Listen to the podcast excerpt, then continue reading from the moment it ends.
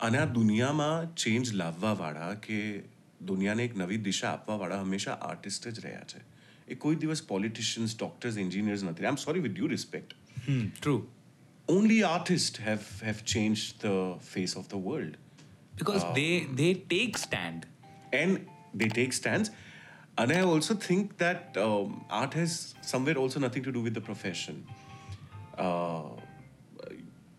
you can be an artist, you can be a great cook mm. at home, mm. doing no other thing in life, but you love to cook and feed your family. That's an art. So I think જે પણ વ્યક્તિ art sata involved will will always change things. Things was like okay let's not stop it let's do it and that's when from there onwards there was no looking back i was like bahar main to karne wali hu kya hi kar loge तुम अगर घर पे आके मुझे मारोगे for not packing you तो तुमको क्या न्यूज़ में पता नहीं पड़ने वाला लोगों को तुमको लोग मिलके नहीं मारने वाले कि तुम इतनी सी छोटी सी चीज़ का कितना हल्ला मचा रहे हो और क्यों मारने आओगे यार कुछ कर लो ना जीवन में अच्छा कि मैं तुमको पैप कर लूँ कर लो instead of doing all of this why not you know channelize your energy in right thing મને ઇન્ટરવ્યૂમાં ગયો હોઉં કે ક્યાંય બી ગયો હોઉં તો મને પૂછે કે સર એક્ટિંગ માટે શું કરવું પડે મેં હું તમારા ઘરમાં પૈસા પડ્યા છે તો એક્ટિંગ કરજો તમારા મા બાપ સુખી છે? તમારી પાછળ પૈસા ખર્ચી શકશે? તમે પાંચ વર્ષ નહીં કમાવો તો એ જીવી શકશે? તો આ લાઈનમાં.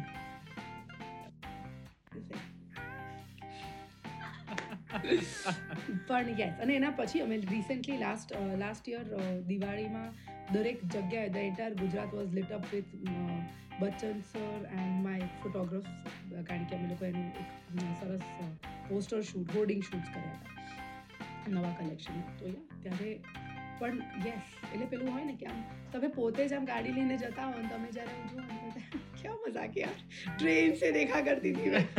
રતલામ કી ગલિયા એવી ગીત જેવી ફિલિંગ આવે જબ વી મેટની અને આમ પણ મને ઘણું બધું શીખવા એમની પાસેથી મળે. મારા દાદા પાસે જ્યારે પણ હું સુરેન્દ્રનગર છે. અને એમની પાસે જ્યારે પણ હું જાઉં ત્યારે મને કંઈક એકાદો નવો દુહો મળે, કાં તો કોઈ કોઈ વાત મળે, કાં તો કોઈ રચના નવી મળે. અને આ મેં હું હોસ્પિટલમાં બેઠો હતો એમની સાથે, એ બેડ ઉપર હતા અને વાતો કરતા હતા અમે.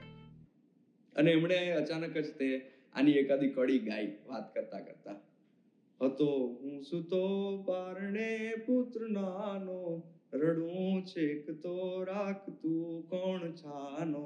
અને પછી એમણે મને કીધું કે, આ અમે લોકો જ્યારે નિશાળમાં ભણતા હાવ નાના હતા, ત્યારે અમારા સાહેબ અમને આ ગવડાવતા આખો ક્લાસ છે છોકરાઓ, અમે એક હારે ગાતા અ નાઇટ બિફોર પોડકાસ્ટ જોતા રહો અને શેર કરતા રહો. Thank you